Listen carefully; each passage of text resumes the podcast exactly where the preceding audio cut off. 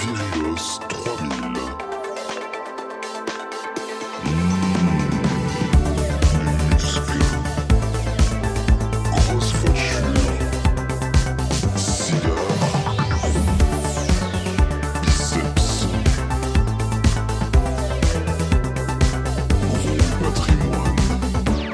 Aujourd'hui, je reçois une femme qui, dans la grande lignée des stars comme Émile Louis, Guy Georges ou encore Édouard Philippe, a décidé de porter deux prénoms, Camille Emmanuelle. Alors, qui est Camille Emmanuelle ? Si vous tapez son nom sur Google Images, vous tomberez sur une femme blonde au visage angélique qui semble incarner le souffle nouveau du Rassemblement National. Mais si vous allez dans les recherches générales, alors vous découvrirez qu'elle est journaliste, autrice, éditrice, qu'elle a écrit des livres sur la sexualité et plus récemment un récit qui parle de son expérience en tant que femme de victime. Car Camille est aussi la femme de Luz, immense dessinateur rescapé des attentats de Charlie Hebdo. Au-delà de ça, j'avais envie de discuter avec elle car je la trouve incroyablement virilos et elle a accepté sans rechigner. Rechigner qui, rappelons-le, est un verbe intransitif. Mais j'arrête de parler et je lui laisse plutôt le micro. Coucou Camille. Coucou. Camille, comment ça va ? Quelle est ta météo intérieure en ce moment ? La météo intérieure, je dirais que plutôt ensoleillée avec quelques nuages qui passent, mais... Je dirais que c'est un temps un peu breton, c'est-à-dire que tout d'un coup, il fait beau et tout d'un coup, il y a du crachin et ouais. Voilà. Très bien. Moi, ça me va. C'est bien, météo. Je suis bretonne, alors j'ai sorti c'est un bretonne. Truc breton. Ok, super. C'est quoi l'accent breton ? Je vais pas le faire. Ouais. Je suis hyper mauvaise en imitation. Je me demandais quel était l'accent breton. Est-ce que c'est un accent Il y a un accent, un peu paysan en fait, comme pas mal d'accents en fait en France. Après, moi, je me rends compte que j'ai des relents en fait de trucs bretons sur quelques mots. Par exemple, je dis pas les haies. Les haies ? Je dis une bouteille de lait. Ah ouais, du lait. Ouais. Moi aussi, je dis lait. Maintenant, on dit lait. On dit lait. Ou bien je dis meum au lieu de même. Meum ? Je dis bah quand même. Ah oh, quand même. Ah quand ok. Même. Ouais. Et là, je sens dans le regard de parfois mes interlocuteurs, c'est ça, genre elle est bretonne. Tu dis crêpe au lieu de crêpe ? Non, quand même pas. Bon, je vais faire ta promo directe. Ton dernier livre, Ricochet, un manuel de survivalisme et de loisirs créatifs en forêt, va sortir en version poche. Est-ce que tu peux nous parler un petit peu de ce livre ? Alors, tout à l'heure, quand on s'est vu, je t'ai dit que voilà, tu as fait la promo, tu en as parlé des milliards de fois, mais pour les gens qui ne te connaissent pas, est-ce que tu peux nous parler de ce bouquin ? Alors, Ricochet, c'est un livre particulier dans ce que j'écris d'habitude parce que j'écris pas mal sur les questions de sexualité, de genre, de féminisme. Là, c'est autre chose. C'est à moitié un récit, à moitié une enquête, un récit-enquête sur qu'est-ce que c'est qu'une victime par ricochet. Et du coup, moi, je le suis dans le sens où je suis une proche de victime. Donc, Luz, qui était à Charlie Hebdo, qui n'a pas été blessée, mais qui... psychologiquement, voilà, et considérée comme victime rescapée. Et en fait, moi, j'ai cherché des bouquins là-dessus les dernières années. Qu'est-ce que c'est qu'accompagner quelqu'un qui est victime, soit même pas être victime, mais avoir quand même des symptômes, enfin des choses, que ce soit des peurs, des angoisses, etc., qui est lié au fait que on vit avec une personne qui a traversé ça. Et je trouvais pas de bouquin, donc je me suis dit que j'allais l'écrire. Ouais. Et je suis allée voir des avocats, des psys, des sociologues, enfin pas mal de gens qui ont pu m'éclairer en fait là-dessus. Et j'ai eu des réponses parce que je suis pas toute seule dans cette situation. Et puis on peut tous être amenés dans la vie à accompagner, à être proche au quotidien de quelqu'un qui a traversé des choses traumatiques. Mmh. Et en fait, c'est souvent difficile d'en parler soi-même parce qu'on n'est pas la première concernée, mais on fait partie du cercle proche. Okay. Et il y a une tendance à se diminuer soi-même, genre à dire « moi, ce que je vis, c'est moins grave que ce que toi, tu vis ». Oui, il y a une tendance vraiment à se mettre, à être en soutien, en fait, et à être fort ou forte pour l'autre. Et souvent, moi, ce que j'ai observé en interrogeant aussi d'autres personnes, c'est qu'il y a un contre-coup. C'est-à-dire qu'au début, il peut y avoir une volonté, un désir justement d'être représenter cette force et d'être dans de l'action. Et puis quand les choses s'apaisent un petit peu, c'est là qu'il y a une espèce de backlash qui peut revenir dans la tronche. Okay. C'est toi qui es devenue un peu la chef du foyer à un moment. Tu t'es dit c'est à moi de prendre les rênes, c'est moi le bonhomme du foyer à ce moment-là. Bah, de toute façon, on n'était pas dans un rapport de couple où il y avait l'homme et la femme. Enfin, voilà, c'est plutôt équilibré. Ouais. Je ne suis pas avec quelqu'un qui est l'étendard de la virilité absolue ou quoi que ce soit. Oui, les dessinateurs, généralement... Oui, et puis moi-même, je pense avoir des qualité virile, enfin, on pourra en discuter de ce que ça veut dire, quoi.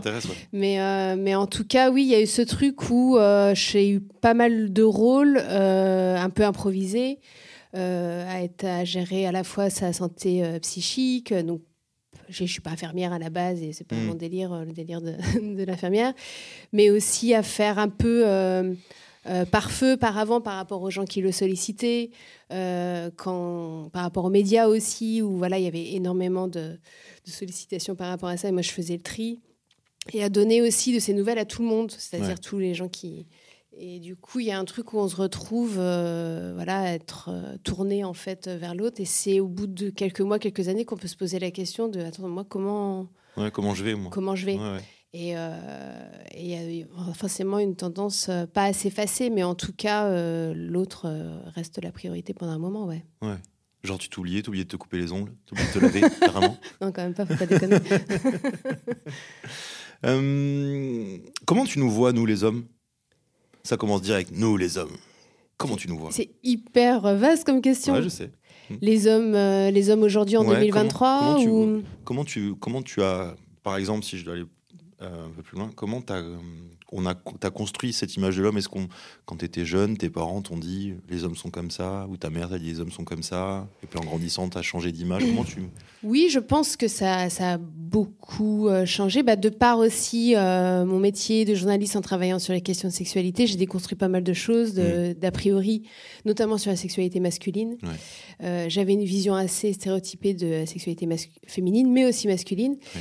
Après, j'ai eu la chance d'avoir été élevée par notamment un beau-père plutôt féministe. Mmh. Et en fait, là où j'ai eu la chance aussi, c'est que c'était pas... on ne parlait pas des hommes comme une source de danger. Mmh. Pas du tout. J'étais assez libre. Okay. Je pouvais m'habiller comme je voulais. Moi, je sais que j'avais des copines, par exemple, où les parents disaient « Attention, il y a des hommes, il y a des violeurs, il y a tout ça. » Et moi, c'était vraiment pas ça. C'était genre « Non, t'es une femme, mais t'as droit... à l'espace public t'appartient autant que tout le monde. » Et je suis partie, par exemple, toute seule en voyage au Mexique à 18 ans. Après, je suis partie à Cuba pendant 4 mois, toute seule, quoi. Okay. Et on me laissait comme ça. Okay. Avec du recul, je sais, ils étaient hyper irresponsables. Mais il y avait une confiance, en fait. Ouais. Et un truc je suis plutôt contente de ne pas avoir été élevée dans un truc où c'était vu comme un espace de danger et aussi un discours en fait de confiance en soi par rapport à ça, sur le fait qu'évidemment j'étais l'égale des hommes et que je pouvais faire ce que je voulais dans la vie professionnellement. Mais après, ce qui est assez marrant, c'est que ça restait aussi, quand même, une éducation assez genrée. Ok. Et c'est quelque chose que j'ai réalisé aussi beaucoup plus tard. Par exemple, c'était une éducation, par exemple, très hétéronormée. C'était des gens qui étaient qui sont toujours, mais de gauche, voire mon beau-père d'extrême gauche. Mmh.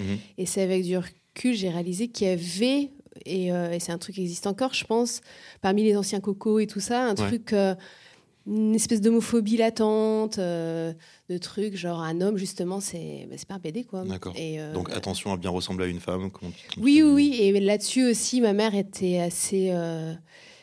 même s'il y avait ce truc genre faut que tu fasses des études, que tu sois autonome, que tu sois indépendante, fallait quand même que je ressemble à une meuf, quoi. Okay. Et que justement j'ai les cheveux propres, les chaussures cirées, les machins, tout un truc autour de l'apparence avec une pression là-dessus, où j'ai voulu à un moment donné me débarrasser aussi tous ces trucs-là.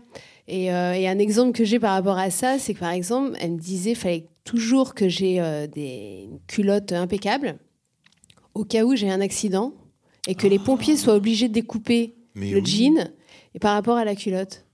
Et en fait, je me disais, mais si j'en suis au point où en fait ils sont obligés de faire ça, il y aura des choses plus importantes que ça va voir que j'ai un trou dans ma culotte. Mais oui, mais tu sais que coton, ça, moi j'ai une amie infirmière qui m'a raconté que le problème aux urgences quand tu opères, enfin tu reçois les gens, c'est que les gens ils sont pas propres forcément. Et ça fait plaisir de tomber sur quelqu'un qui vient de se doucher et qui a un accident. Donc ma mère avait raison. Voilà. Et donc il a un accident, il est pas bien, mais au moins il est propre à des endroits où d'habitude il y a des mauvaises surprises. Ouais, moi elle me disait ça et en fait je disais genre mais c'est pas le plus important en fait. Pardon, je te coupe, mais tu disais très tôt, tu as eu le droit de t'habiller comme tu voulais, sachant que tu es bretonne, donc ça veut dire quoi ? Ça veut dire Sarwell, ça veut dire... Parce qu'on sait que les Bretons, c'est les babos, c'est qui crachent du feu et qui font des bolasses. Non, ça c'est les Rennais. C'est des Rennais. Alors toi, t'es du côté de la Bretagne classe. Bah, je suis Finistère. Ah, Finistère, Finistère Sud. Quimper. Un peu Bourges. Ok, cool. Mais oui, c'est vraiment les Rennais qui sont. J'ai l'impression, non, ouais, Punkachiens et tout. J'ai vu des reportages là de Rennes 2 qui étaient bloqués. Ils faisaient des danses médiévales de lutins. C'était un peu bizarre. Ouais. Mais tu sais que j'ai fait la danse bretonne. C'est Attention, scoop. J'ai fait la danse bretonne et du coup, j'étais habillée avec la coiffe et tout, quoi. Ah. Et j'adorais ça. Et comment elle tient alors, parce que c'était pas une énorme coiffe de bigoudaine. Pas comme dans c'était les pubs Tipiak. Non, c'était pas ça. Mais j'avais quand même une coiffe et tout. Et je crois que ce que j'adorais, j'avais des espèces de gants en dentelle.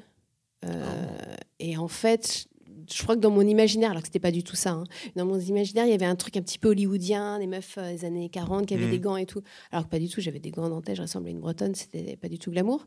Okay. Mais quand j'avais 10 ans, j'associais ça à ça, quoi. Ah, ok, donc c'est quand tu étais très jeune que tu as fait cette danse-là. Tout à fait, okay, oui. Pas genre 18 ans, quoi. Non, d'accord.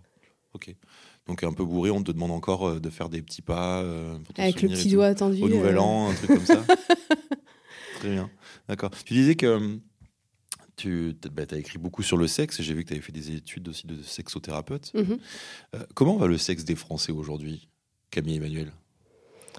Au niveau santé, comment vont les pénis et les vagins ou Non, au niveau, comment va la sexualité des Français aujourd'hui ?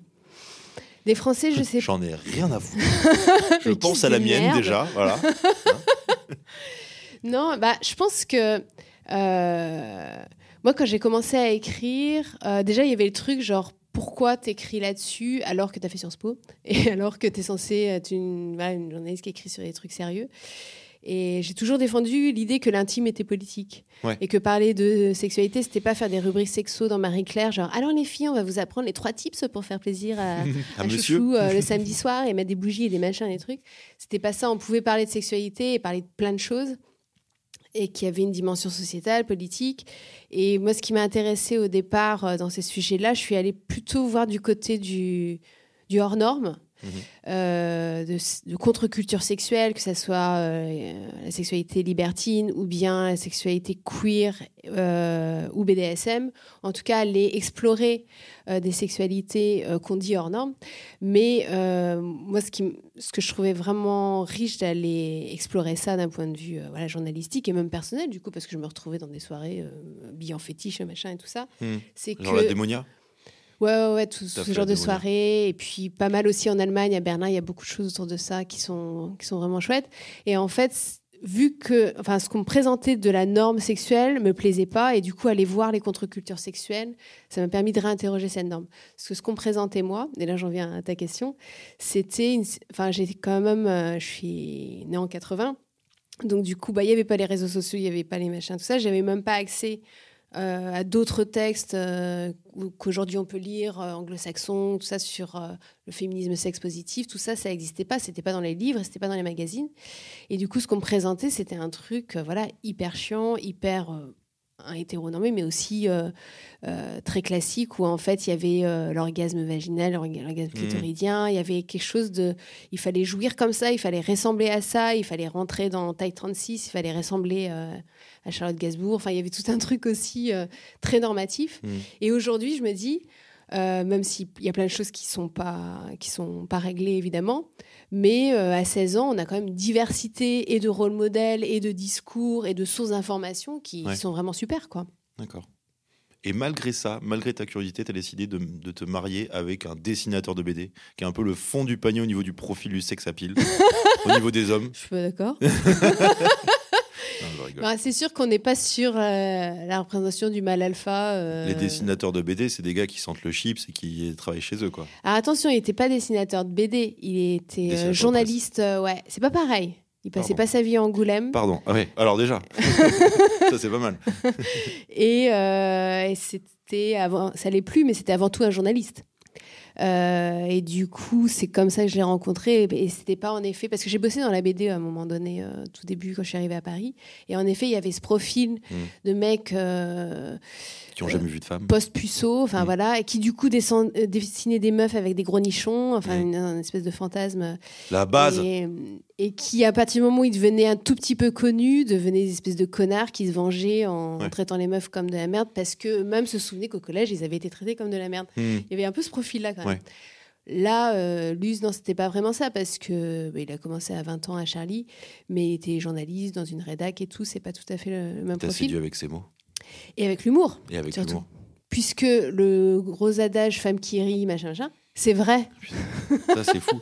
Ça, c'est fou. Je me faisais la réflexion. Toutes ces heures perdues à la salle de sport, alors qu'en fait, il suffit juste de faire des bonnes blagues, quoi. Ouais, bah maintenant, t'en fais.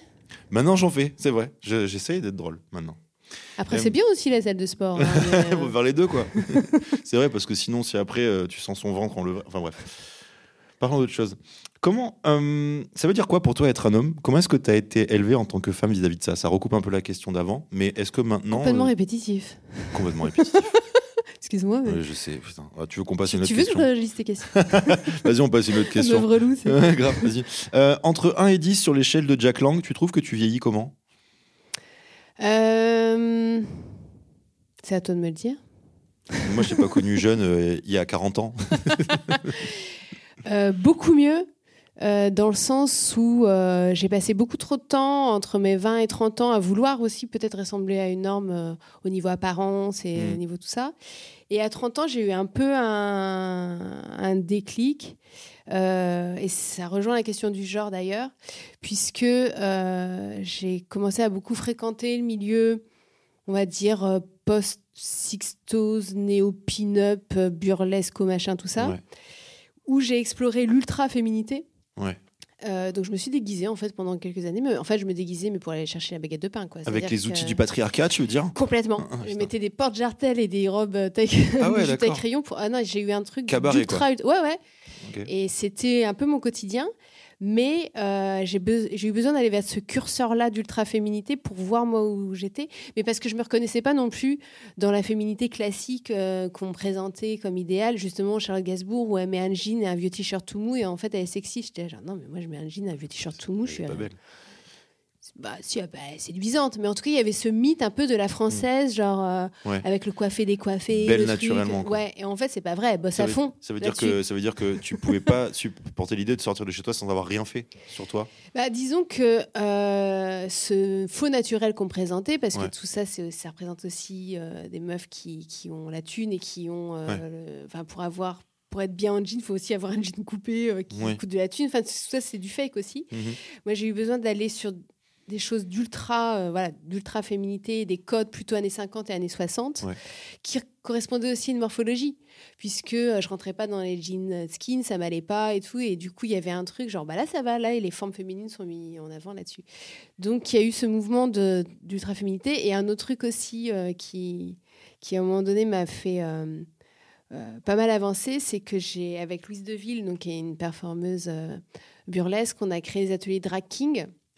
Donc on apprenait à des meufs à se transformer le temps d'une soirée en homme, aussi bien sur les apparences physiques et aussi sur les postures. Okay. Et en fait, tout ce travail qu'on faisait sur l'apprentissage en 2 heures de l'ultra-virilité, pour le coup, parce qu'on était des caricatures d'hommes. Les hommes, ils n'étaient pas tout à fait comme ça. Moi, à un moment donné, j'étais transformée en producteur porno des années 70. Bon, on n'en croise pas tous les cas.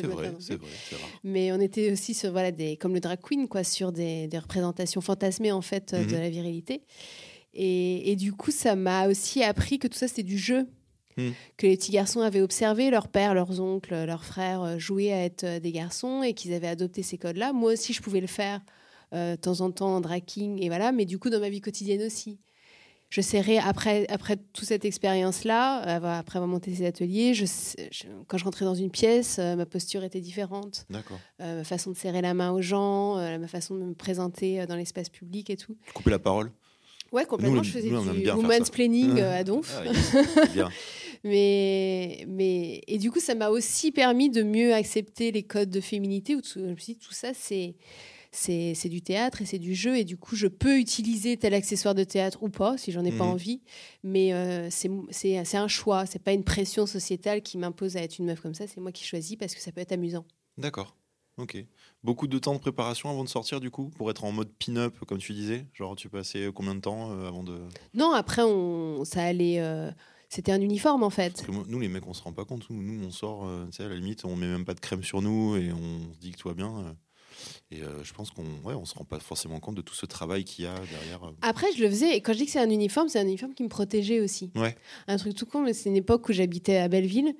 Et quand je sortais en jogging pour faire un truc et tout machin, je me faisais emmerder. Mmh. Si je sortais habillée en meuf années 40, personne me faisait chier. Parce que mes talons, ils faisaient tac, clac, clac sur le trottoir. Ça faisait peur aux hommes ? Ouais, je ressemblais à une femme. Mmh. Il y a des hommes comme ça, quand tu as rencontré dans ta vie avant Luz, qui avaient peur de toi, genre qui étaient impressionnés ? Oui, parce que en fait, il y avait deux problèmes quand je datais. Alors, il n'y avait pas encore Tinder et tout machin. Donc comment vous faisiez, vous, à ce Moyen-Âge-là ? Raconte-nous, ma vie. Raconte-nous. Alors, vous envoyez des pigeons ? Bah non, j'allais dans des bars et je chopais des mecs. Comme bah ouais. Alors... J'habitais à côté de la Féline, donc c'était hyper facile. Il y avait plein de mecs tatoués et tout. Il y en avait forcément un qui me plaisait. C'est pas faux, en plus. Mais en tout cas, je ne sais plus ce que je racontais. Qu'est-ce qu'on racontait, Camille ? La Féline, le régisseur n'écoutait pas. Oui, que je faisais pas. Oui, t'as impressionné les mecs. En fait, quand j'ai commencé à écrire sur les questions de sexualité, il y avait deux problématiques. Soit je tombais sur des mecs, ça leur faisait peur parce qu'il y avait un truc genre, ok, c'est la meuf sympa pour baiser, mais en fait, je la présenterai pas à mes parents. C'est dégueulasse. Mais non, mais c'est vrai, ce truc genre, elle est marrante, elle est machin, elle parle de cul, mais c'est pas... Ça peut pas être ma petite amie. Enfin, il y avait un truc quand D'accord. même de dichotomie.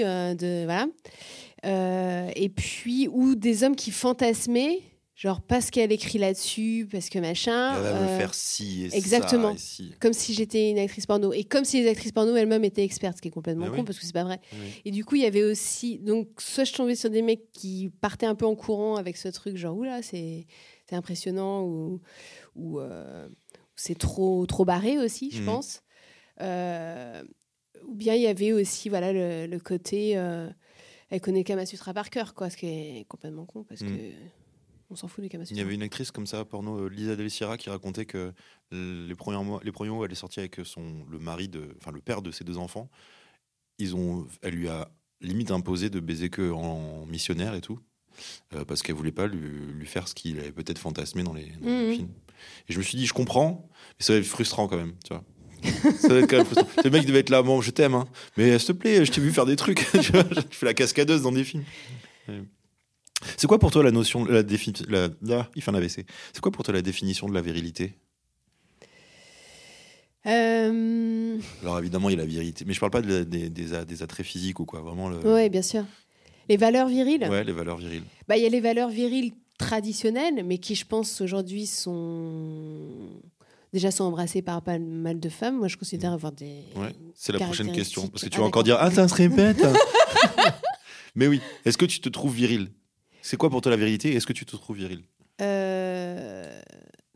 Si les valeurs traditionnelles de la virilité, c'est la force, le courage, le fait d'avancer, d'être dans la prise de décision, oui, dans ce sens-là, je pense avoir des caractéristiques viriles. Après,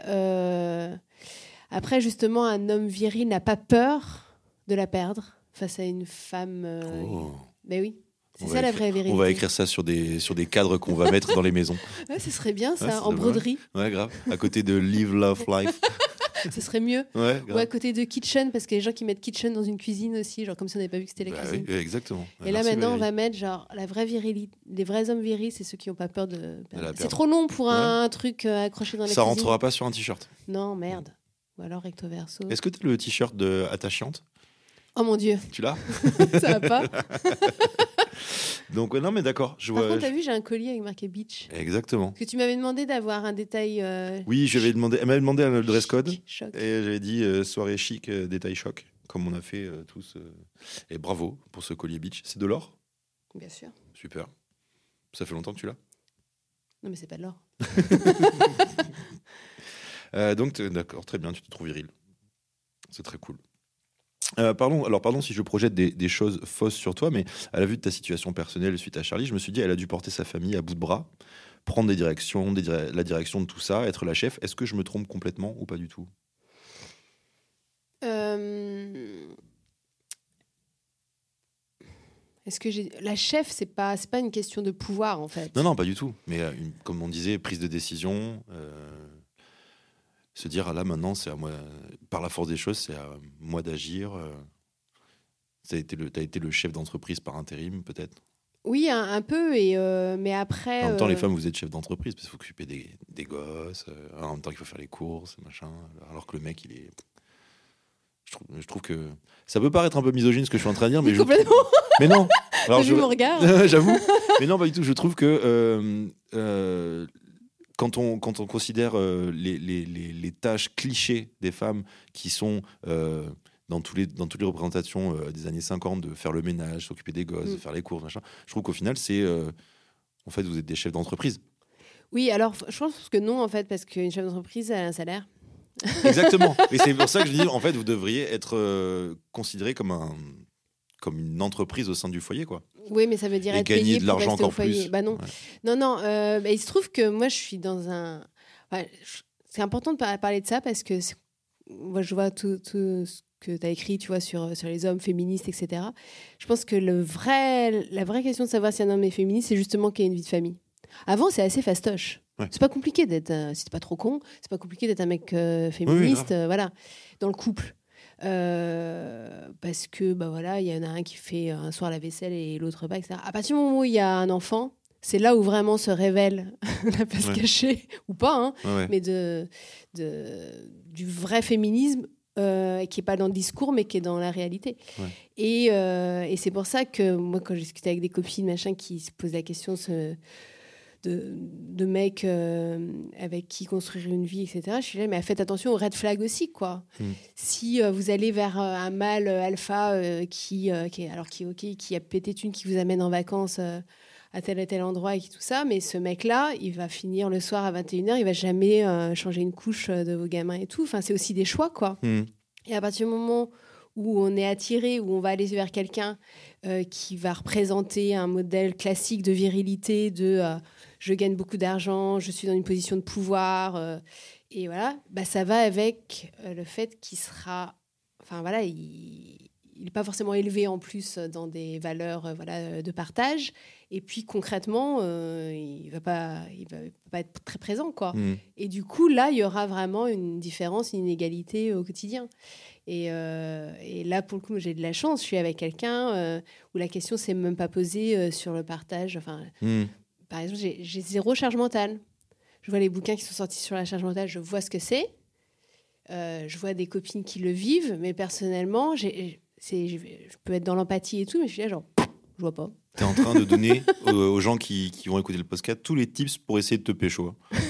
Là, on est sur le manuel pour réussir à pécho Camille Emmanuelle, justement. Et en plus, ça rime. Ah ouais, grave. C'est beau. Ouais, ça fait Camille Emmanuelle, ça pourrait être un...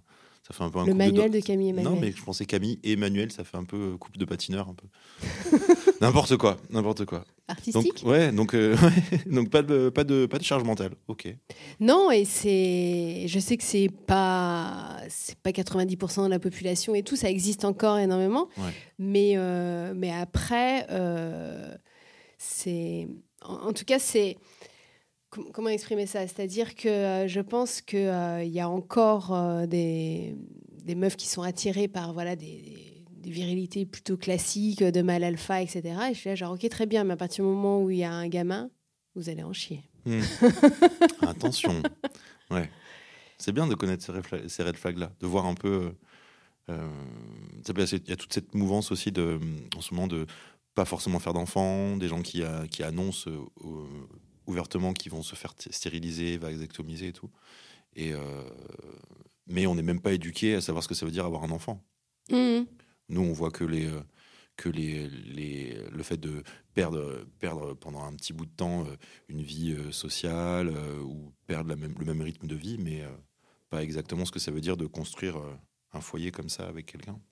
Ouais, et un truc aussi qui est hyper important, c'est quand je parlais de l'humour et tout, être avec quelqu'un qui a vraiment de l'humour et qui voit la vie de façon plutôt voilà, joyeuse, drôle, etc. Quand on a un enfant, vaut mieux, en fait. Ouais. Parce que justement, si tu vis ça de façon drama, ça peut être hyper dur parce qu'il y a la fatigue, il y a tout ça. Mais c'est aussi hilarant, en fait, d'avoir un enfant. Un nouveau-né, c'est hilarant. Ouais. Je veux dire, un nouveau-né qui est en digestion, dirait un sénateur à 15h sur les bandes du Sénat qui a 4 bouffées. Gérard Larcher, quoi. Ouais, c'est ça. Okay. C'est vraiment hyper drôle. Et il y a plein de moments comme ça, mais vraiment hyper drôle. Alors, je dis pas, je suis pas dans une vision bisounours de la parentalité. Il y a aussi des moments très durs, etc. Mais faut pas oublier quand même que c'est... si t'es avec quelqu'un avec qui tu peux désamorcer les moments de fatigue, de machin, de stress et tout, c'est hyper cool, quoi. Est-ce que ton enfant est HPI ? J'espère pas. Ça a l'air relou, en fait, HPI. Ça a l'air très casse-couille. Tu dis André Fleureau. Ouais. J'ai pas vu cette série, d'ailleurs. Moi non plus. On va passer à la question Sardou. La question Sardou, attention. C'est pour ça que je te disais, cette histoire de droit, j'aurais bien aimé mettre les lacs du Connemara, mais bon... Les femmes des années 80, femmes jusqu'au bout des seins. Exactement. Il avait fait un remix avec This Is La Peste de cette chanson. D'ailleurs, Sardou refait une tournée. Oh. Ouais. Et c'est la dernière. Oh, zut. Ouais, il l'a dit. Mais il va nous manquer quand il va mourir. On n'a plus beaucoup de chanteurs de droite. Mais moi, je l'aime bien. J'aime bien Sardou. Il nous restera qui? Il dit ce qu'il veut. Il dit, vas-y, les slickly, je les tamponne. Bah, je roule sans ceinture. Moi, j'aime bien ça. Après, il y a quand même, il y a une relève, hein. Il y a quand même des chanteurs réac et gros connards. Il y a Booba quand même. Tu le trouves réac, Booba ? Bah, il a vieilli un peu, c'est vrai. Non, mais tu lis son Twitter ? Oui. C'est horrible. Bah, moi, je vois qu'il est en train de... les meufs et tout. Moi, je vois qu'il est en train de démonter les influenceurs. Ouais, ouais.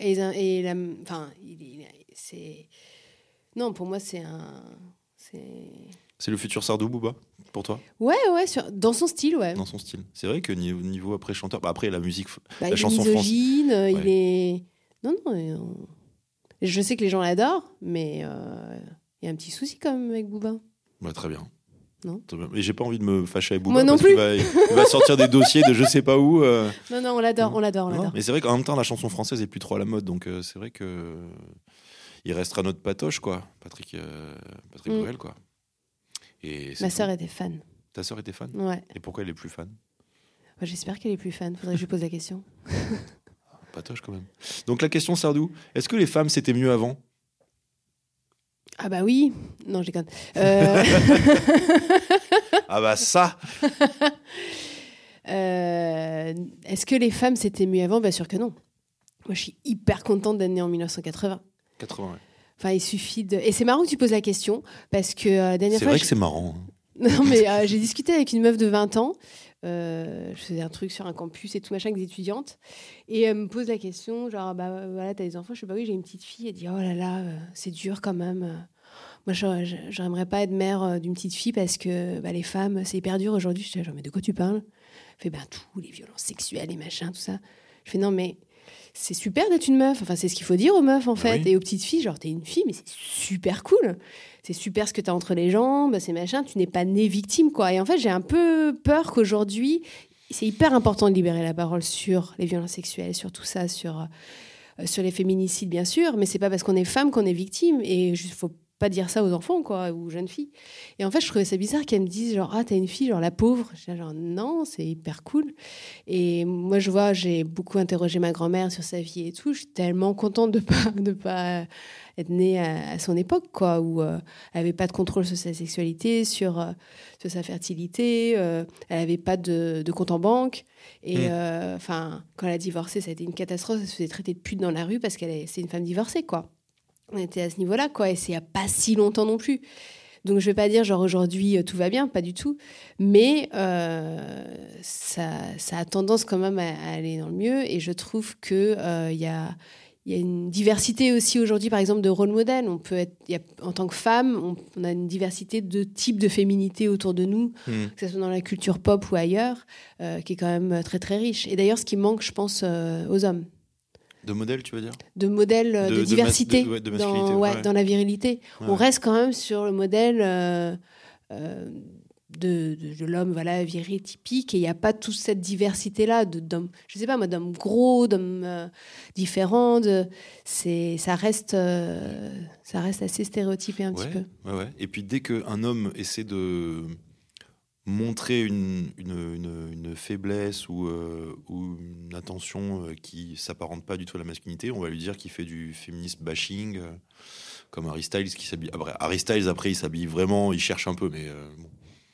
Oui, il est soupçonné en fait de vouloir faire ça par marketing, truc qu'on disait pas à David Bowie, quoi. David Bowie, exactement. Ouais. Il n'y avait pas ce truc genre hey, tu te fais passer pour queer alors que tu l'es pas. Non, c'était un jeu en fait, c'était une performance autour du genre et il a le droit de faire ça sans forcément sortir la carte je suis absolument queer quoi.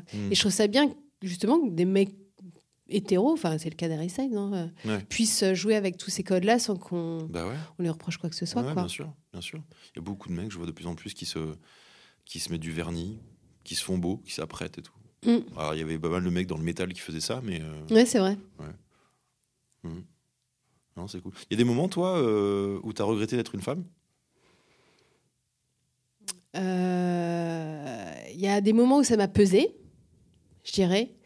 Justement avant d'avoir. À part pour le concours Mister France, bien sûr.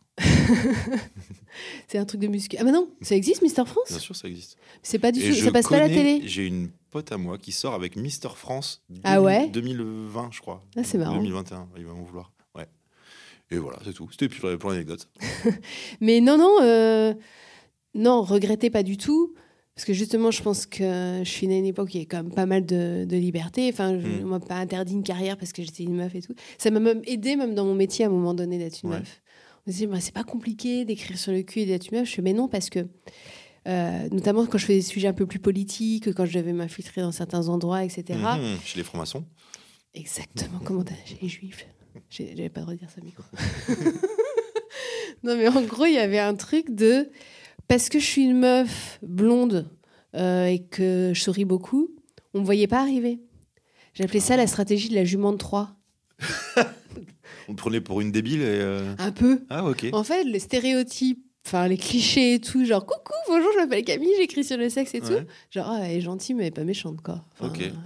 Et bam, après, j'avais fait un reportage comme ça sur. J'avais essayé d'infiltrer l'université d'été de la Manif pour tous. 3 jours avec eux, c'est mon Vietnam à moi. Enfin, voilà, je mérite. Donc t'as mis quoi, t'as mis un petit pull sur les épaules. Oui, j'étais déguisée et tout. Bon, en fait, il m'avait grillée. Mais elle nous ressemble trop, c'est pas normal. Je cachais les tatouages et tout. Enfin voilà. Mais il y avait un truc où j'arrivais genre bonjour et je posais des questions comme ça. Il y a pas trop de PD ici. Et paf, inclus direct. Et en fait, les gens me parlaient du coup, genre, oui, c'est ça, elle est mignonne. Ouais. Et après, je pouvais faire un article qui démontait un peu tout le système, toute leur paranoïa et tout. Et donc, quelque part, la misogynie ambiante et les images qu'on peut avoir d'une meuf blonde qui arrive en souriant, ça m'a aidée parfois à. Ouais, c'est ça, jument de 3. Bravo. Bravo. Franchement, très copyright. Bien. Ouais, copyright. Jument de 3. Le mot jument est pas très beau, en vrai, je trouve. Bah, il est pas plus moche que cheval. Ouais, c'est vrai. T'as fait du cheval ? T'as ton galop 4 ? Pas du tout. Non, je n'ai jamais fait de cheval. C'était la dernière question que je te poserais aujourd'hui. Mais je trouvais ça chic, les filles qui faisaient du cheval. Bah, j'ai jamais été tenté par le cheval. Mais c'est pas un animal qui me tente, le cheval. Non, moi non plus, il me fait un peu peur. Mais tu vois, même, genre, si on me dit caresse. Moi, j'aime bien les animaux, mais si on me dit caresse un cheval, je dirais non, je m'en fous, tu vois, du cheval. Non, et cet été, en Auvergne, j'ai voulu que ma fille fasse. En fait, je pensais que c'était du poney, mais en fait, non, c'était un poney grand, hyper grand. Enfin, les poneys, c'est pas forcément petit. Et faire une balade avec elle pour qu'elle connaisse le truc, quoi. Et c'est moi qui tenais le cheval, j'ai flippé pendant 3 quarts d'heure. Quoi. Ça fait peur. Ouais. Elle a quel âge ta fille ? 7 ans. 7 ans. Et qu'est-ce que tu vas. Tu commences à avoir des discours un peu sérieux avec elle en disant tiens, à la former en tant que future femme ou pas du tout pour l'instant tu. Oui, alors j'essaye de ne pas en faire. De la laisser libre en fait aussi de ses choix et politiques et idéologiques et tout ça, mais forcément elle est dans un environnement où on parle pas mal de tout ça. Je sais qu'il y a un truc très bête, mais par exemple sur les mots, depuis qu'elle a 2 ans, je dis ses vrais mots, par exemple son sexe, je dis que c'est sa vulve, c'est tout ça. Et quand j'en parle autour de moi, enfin, je ne parle pas de ça tout le temps, mais les gens sont un peu choqués. Genre, quand même, c'est un enfant. Je dis, oui, mais je ne vais pas dire zézette ou machin. Enfin, voilà, c'est des vrais mots, ça existe. Et je veux qu'elle comprenne qu'elle a quelque chose entre les gens, voilà, qui est... Elle n'a pas rien. Et de nommer les choses et pouvoir dire vraiment vulve, vagin, machin, tout ça, petites lèvres, grandes lèvres et tous ces trucs-là, ça fait que ce n'est pas un truc inexistant. Moi, je sais que j'ai mis longtemps à comprendre que ce n'était pas genre... un truc, quoi, une cavité, un machin, non, et pouvoir nommer, je trouve, très tôt, c'est important. Après, je fais attention à certaines choses parce que la dernière fois, l'assistante maternelle m'a dit oui, elle est marrante quand même, hein. Elle m'a dessiné une licorne, mais elle m'a dit que c'était une licorne drag queen, d'où ça vient? Et en fait, on regarde Drag Race avec elle depuis le début. Mais c'est la seule dans sa classe. Elle a voulu faire un exposé sur les drag queens et tout.